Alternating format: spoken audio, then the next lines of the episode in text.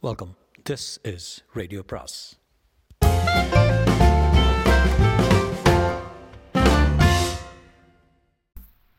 அனைவருக்கும் அன்பு வணக்கம். சாண்டிலியனின் கடற்புறா அத்தியாயம் நாற்பத்தி ஏழு. சுயநல சதுரங்கம்.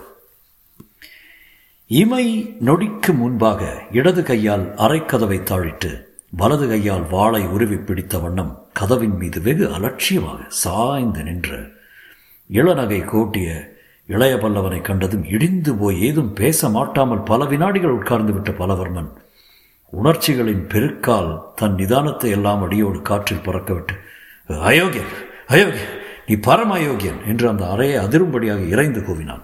எந்த நிலையிலும் நிதானத்தை கைவிடாத பலவர்மன் நிலை குறைந்து அப்படி இறைந்து கூவியதைக் கண்டு இளநகை உதடுகளில் விரிவடையச் செய்து கொண்ட இளைய பல்லவன் கோட்டை தலைவர் கோபத்துக்கு காரணம் இருக்கிறது. இருப்பினும் மன்னிக்க வேண்டும் என்று அந்த இளநகையை தொடர்ந்து சொற்களை முதிர்விட்டான். அக்ஷயமுனை கோட்டை தலைவன் மட்டும் சுயநிலையில் இருந்திருந்தால் படைத்தலைவனின் பதிலில் ஊடுருவிச் சென்ற ஏளன ஒலியை கவனித்திருப்பான். ஆனால் அந்த சமயத்தில் அவன் இருந்த அவல நிலையில் எதையும் கவனிக்கும் சக்தியை இழந்து விட்டதால் மன்னிப்பதாவது உன்னை கொலை செய்ய வேண்டும் என்று மீண்டும் கூவினான் பாலவர்மன். தங்கள் நினைப்பு சிறந்ததுதான். ஆனால் அதை நிறைவேற்ற அடியவனால் முடியவில்லை. இன்னும் கொஞ்ச நாள் உயிரை வைத்திருக்க உத்தேசித்திருக்கிறேன் என்று இளைய பல்லவன் சற்று இறைந்தே நகைத்தான். அந்த சிரிப்பு பலவர்மனுக்கு ஓரளவு நிதானத்தை அளித்தது. கொந்தளித்தெழுந்த உணர்ச்சிகளை வெகு சீக்கிரம் அடக்கி கொண்ட பலவர்மனும் மௌன புன்முறுவல் ஒன்றை உதடுகளில் தவழவிட்டுக் கொண்டே சொன்னான். சோழ நாட்டு படைத்தலைவரே நமது உத்தேசப்படி காரியம் நடப்பதில்லை. உயிரை வைத்திருக்க நீர் உத்தேசித்திருக்கிறீர். ஆனால் வாழ்வில் உத்தேசம் வேறு விளைவது வேறு என்று உண்மை என்று சர்வ சாதாரணமாக ஒப்புக்கொண்டார் இளையபலம் எது உண்மை? என்று சற்றே சந்தேகத்துடன் கேள்வியை வீசினான் பலவர்மன். உத்தேசம் வேறு விளைவது வேறு என்பது அதை உணர்ந்து கொள்வதுதான் விவேகம். அந்த விவேகம் தங்களுக்கும் இத்தனை நேரம் உண்டாயிருக்க வேண்டும். இந்த பதிலை சொல்லி இளையபல்லவன் பலவர்மனை ஏளனத்துடன் நோக்கினான். எனக்கா? விவேகமா? என்று கேட்டான் பலவர்மன் ஆச்சரியம் குரலில் பூர்ணமாக துணிக்க. அந்த ஆச்சரியத்தின் உடை சற்று பயமும் ஊடுருவி நின்றது.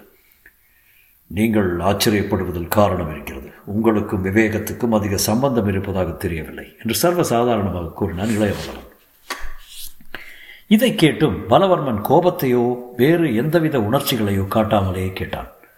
எனக்கு விவேகம் இல்லாதது என்பதை எப்பொழுது கண்டுபிடித்தீர் படைத்தலைவரே? கண்டுபிடித்து பல நாட்களாயின என்றார் இளையவல்லவன் பலவர்மனின் உதடுகளில் இகழ்ச்சி புன்முறுவல் படர்ந்தது. பல நாட்களாக எதையும் கண்டுபிடிக்கும் நிலையில் படைத்தலைவர் இல்லையே என்று விஷமத்துடன் கூறவும் செய்தான் அக்ஷயமலை கோட்டை தலைவன். இளைய பல்லவன் மெல்ல சிரித்துவிட்டு சொன்னான் இங்கு விவேக குறைவு இருக்கிறது என்று.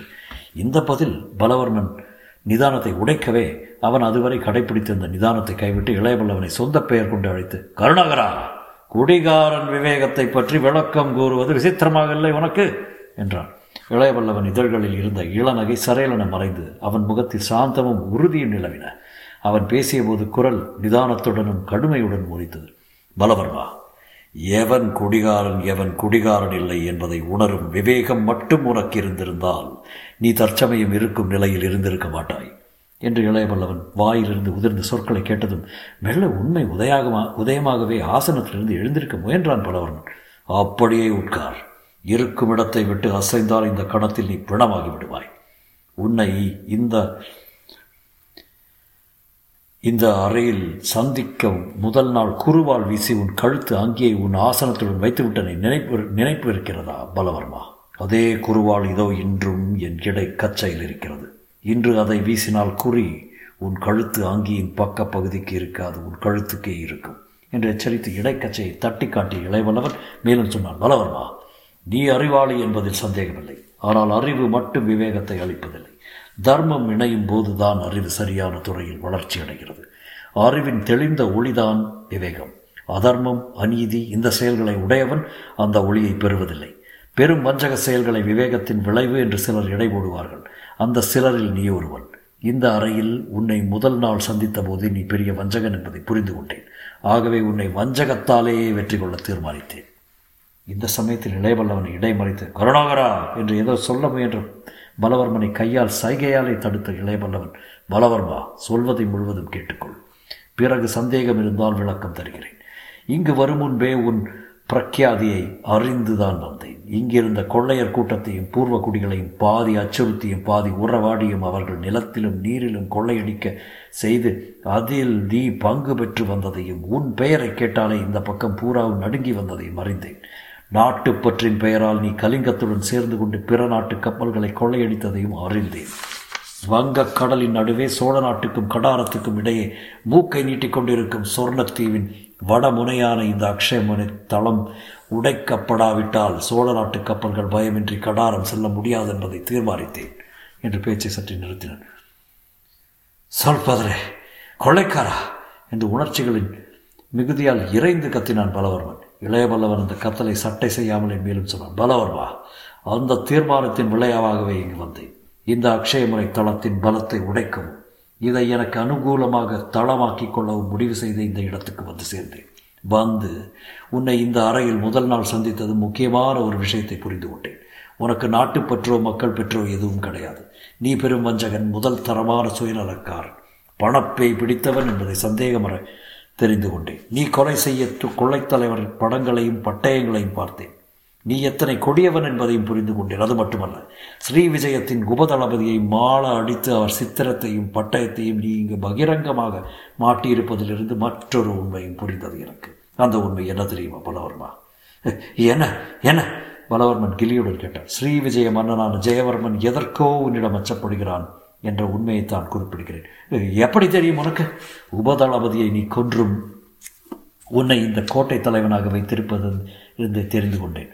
உபதளபதியை கொன்றவனை அதுவும் கொன்றதை பறைசாற்றி கொண்டிருப்பவனை கொலைகாரன் என்று பிரசித்தி அடித்து அடைந்திருப்பவனை சொர்ண பூமியின் இந்த முக்கியமான துறைமுகத்தின் அதிபதியாக இந்த சாம்ராஜ்யாதிபதி ஏன் வைத்திருக்க வேண்டும்? ஏன் அத்தகைய மனிதனை விசாரணைக்கு கொண்டு வரவில்லை உறவினன் என்பதால் விசாரணைக்கு கொண்டு வராவிட்டாலும் சாம்ராஜ்ய நன்மையை முன்னிட்டு பதவியில் இருந்தாவது ஏன் அகற்றவில்லை? இதையெல்லாம் பரிசீலித்து பார்த்தேன். முதலில் விடை கிடைக்கவில்லை பிறகு கிடைத்தது. எப்படி கிடைத்தது? நீ அளித்தாய் விடையை நானா? ஆச்சரியமும் பயமும் கலந்து ஒலித்த பலவர்மன் குரல். ஆம் நீதான் பலவர்மா என்று திட்டமாக சொன்ன இளைய பல்லவன் தன் விளக்கத்தை மேலும் தொடர்ந்து மஞ்சள் அழகிய என என்னை மயக்கும்படி தூண்டியதிலிருந்து விடை கிடைத்தது எனக்கு. சொந்த பெண் அல்லாவிட்டாலும் வளர்ப்பு பெண்ணை கூட மனித இதயம் உள்ள பண்புள்ள மானமுள்ள எவனும் பிறனுடன் உறவாட விட மாட்டான் ஆனால் நீ உறவாட விட்டாய். அதிலிருந்து உன் மீது இருந்த சந்தேகம் அதிகமாயிற்று எனக்கு. ஆகவே உன்னை அருகிலிருந்து கவனிக்க திட்டமிட்டேன். அருகிலிருந்து கவனிக்க வேண்டுமானால் உன்னிடம் உள்ள சந்தேகத்தை நீக்க வேண்டும். நீ என்னை அதிகமாக சட்டை செய்யாத அளவுக்கு நான் மாற வேண்டும். அப்படி மாறினேன். அதற்காக குடிகாரனானேன். குடித்தது உண்மை வளவர்மா ஆனால் என்றும் விதமின்றி குடிக்கவில்லை. எனது நாட்டில் புலாலுக்கு பிறகு நான் அருந்தும் மதுவே அளவே மது அருந்தி வந்தேன். அதிகப்படி அருந்திவிட்டதாக நடித்தேன். மெல்ல மெல்ல என் வலையில் நீ விழுந்தாய். முதலில் மக்களுக்கு போர் பயிற்சி அளித்தேன். நீ பயந்தாய். பிறகு காவலை குறைத்தேன். நீ மகிழ்ந்தாய். ஆனால் நீ பூர்ணமாக என்னை உணர முடியவில்லை. நான் எடுத்த ஒவ்வொரு நடவடிக்கையும் உனக்கு என் குடியில் பூர்ண நம்பிக்கையை நிதானம் எழுந்த என் தன்மையால் பூர்ண அவிவேகமும் உண்டாக்குவதற்காகவே எடுக்கப்பட்டன. நீ அந்த நம்பிக்கையில் ஆழ்ந்தாய். நம்பிக்கை அல்ல படுகுழியில் ஆழ்ந்தாய் பலவர்மா குடியில் நான் மதி இழந்து கிடந்ததாக நீ நினைத்து பூர்வ குடிகளுடன் தொடர்பு கொண்டு என்னை ஒழிக்கவும் அக்ஷயமுனை ஒடுக்கி பழைய ஸ்திதிக்கு கொண்டு வரவும் திட்டமிட்டதெல்லாம் ஒவ்வொரு அணுவும் எனக்கு தெரியும் என்றான். ஏ என்ன திட்டம்? என்ன தெரியும் உனக்கு? என்று சீரனான் பலவர்மன் அவன் குரலில் சீற்றம் இருந்தது முகம் பெயரைந்து கிடந்தது. இளைய பல்லவனின் சொற்கள் தீப்பொறிகள் என உதிர்ந்தன. ஆந்தையின் அலறல் தெரியும் என்று மெல்ல இழுத்தார் படைத்தலைவன். பலவர்மன் மூச்சு பெரிதாக வந்தது. முகத்தில் பயத்தின் வீர்வை துளிகள் உண்டாயின. ஆந்தையின் அலறலா? அதற்கென்ன? என்று குளறினான் பலவர்மன். அந்த குரலை கண்டது வெறுப்பு மிகுந்த பார்வை ஒன்றை பலவர்மன் மீது வீசினான் இளைய வஞ்சகராயிருப்பவன் கோழையாகத்தான் இருப்பான் என மனோதத்துவ சாஸ்திரம் சொல்வது எத்தனை உண்மையில் உன் விஷயத்தில்? என்று வெறுத்து அழுத்து கொண்ட படைத்தலைவன் இடும்பன் உன்னை வரவழைக்க ஊதிய கடற்சிப்பியை மாளிகை தோட்டத்தின் மரத்தின் நிழலிலே தவற விட்டு சென்றான். அதை நான் எடுத்து மஞ்சள் அழகியிடம் கொடுத்தேன் என்றான். பலவர்மன் புத்தியில் உண்மை மெல்ல மெல்ல உதயமாக தொடங்கியது. தன் மாளிகையிலிருந்து கொண்டே தன் ஒவ்வொரு நடவடிக்கையும் இளைய வல்லவன் கவனித்திருப்பதை உணர்ந்த பலவர்மன் அன்றிரவு நீ குடித்து மயங்கி உறங்கிவிட்டதாகவும் காவலரை உறங்கச் சொல்லிவிட்டதாகவும் கேள்விப்பட்டேனே. என்றான் குரல் தழுதழுக்க காவலரை உறங்கச் சொன்னேன் நானும் கண் மூடினேன். உனது ஒற்றன் வந்து என்னை அசக்கி பார்த்து செல்லும் வரை பிறகு நான் என்ன செய்திருப்பேன்? என்று கேட்ட இளைய பல்லவன் நகைத்தான். இளைய பல்லவன் என்ன செய்திருப்பான் என்பதை புரிந்து கொண்ட பலவர்மன் நடுங்கினான்.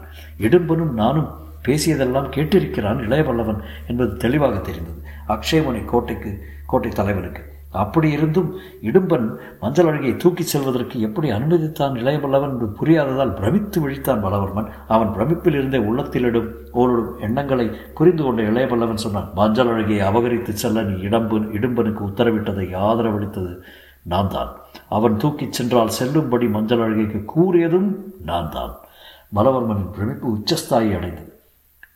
மஞ்சள் அழகிக்கு இது தெரியுமா? முன்பே? என்று வினவினான். தெரியும். முதலில் அவள் நம்பவில்லை. பிறகு உன்னிடம் அவளை அனுப்பினேன். எதற்கு? உன் உண்மை சுரூபத்தை விளக்க. என்ன சுரூபத்தை விளக்கினாய்?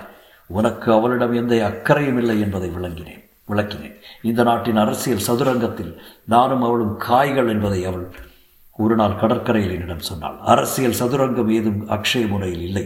ஒரு அயோக்கியனின் சுயநல சதுரங்கம் தான் இருக்கிறது என்று விளக்கினேன். அதை நேரில் உணர அவளையே அனுப்பினேன். நான் அவளிடம் முறை தவறி நடப்பதாகவும் என் அறைக்கு அவளை அழைப்பதாகவும் கூறச் செய்தேன். அவள் உன்னிடம் வந்தாள். நான் சொல்லச் சொன்னதை சொன்னால் உன்னை பற்றி நான் கூறியதெல்லாம் சரி என்று உணர்ந்து மீண்டும் என்னிடம் வந்தாள். அடுத்து செய்ய வேண்டியதையும் கூறினேன். அவள் இணங்கினாள். பலவர்மன் தலை சுழன்றது. இருப்பினும் ஒரு நம்பிக்கை மட்டும் இருந்தது அவனுக்கு. அந்த சமயத்திலும் காட்டுப்பகுதியில் கேட்டுக்கொண்டிருந்த பூர்வக்குடிகளின் இறைச்சலும் டமார ஒலிகளும் அவனுக்கு பெரும் நம்பிக்கையை ஊட்டின. எப்படியும் அக்ஷயமனை பொழுது புடிவதற்குள் தன் வசமாக வசமாகிவிட ஆகையால் இளையபல்லவன் ஒழி இளையபல்லவனை ஒழித்து கட்டிவிடலாம் என நினைத்தான். அடுத்த வினாடி இளையபல்லவன் பெரிதாக நகைத்தான். எதற்காக நகைக்கிறேன் என்று கேட்கிறாயா?